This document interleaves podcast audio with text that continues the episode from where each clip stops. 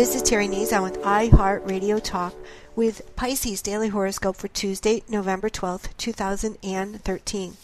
Well, the moon is still in your sun sign, and of course, this makes you the center of attention. It makes you able to uh, put forth your desires, your ambitions, your intentions, and and sort of like uh, your activities are all in line and in sync with the natural flow of events and what everybody wants and expects of the day.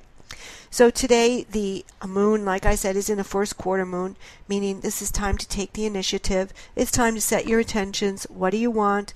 And for many of you, you're going to see that um, you're feeling much more energetic than you have were feeling even like over the last couple days. So your energy is high and your optimism gets a boost. Perhaps you can see things more clearly. You can feel more for others. You're not in your little shell anymore. You're not hiding away.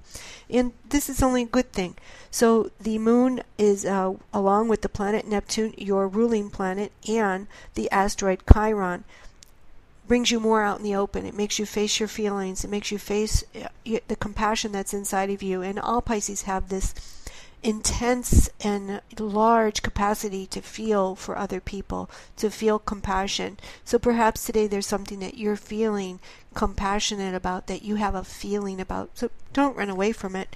By all means, feel it, uh, integrate it into you, and then release it. That's what Pisces does best we have a lot of planets in the water signs creating an ambience of of intuition of goodwill and compassion. The sun is in the sign of scorpio your solar ninth house so you're thinking about things people at a distance. You could even be thinking about of course that typhoon that hit the philippines and vietnam.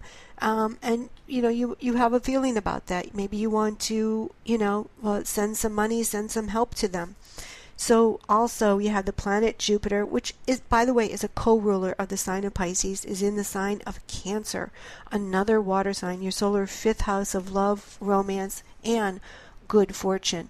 Now we have two things that indicate no, three things that indicate good fortune. The planet Neptune in your first house. And the planet Neptune does rule um, does rule luck. It rules kind of that um, you know that uh, when we think about good luck and we think about bad luck kind of, you know, uh, omens. And then we have the uh, sun in the sign of um, Scorpio in your solar ninth house, which is ruled by the planet Jupiter, the planet of largesse and luck.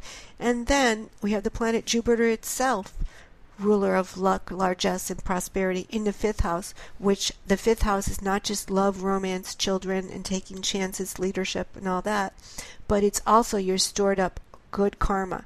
So it's always good to um, to uh, win brownie points for your future lifetime by doing good deeds, thinking good thoughts, and wanting good for other people. Um, so today is one of those days when good fortune could come to you. Subscribe to the Terry Nazon Show at iHeartRadio Talk for your daily horoscopes and add me to your daily pulse. Visit my website at www.terrynazon.com for more astrology, horoscopes, and predictions. Find out what's in your future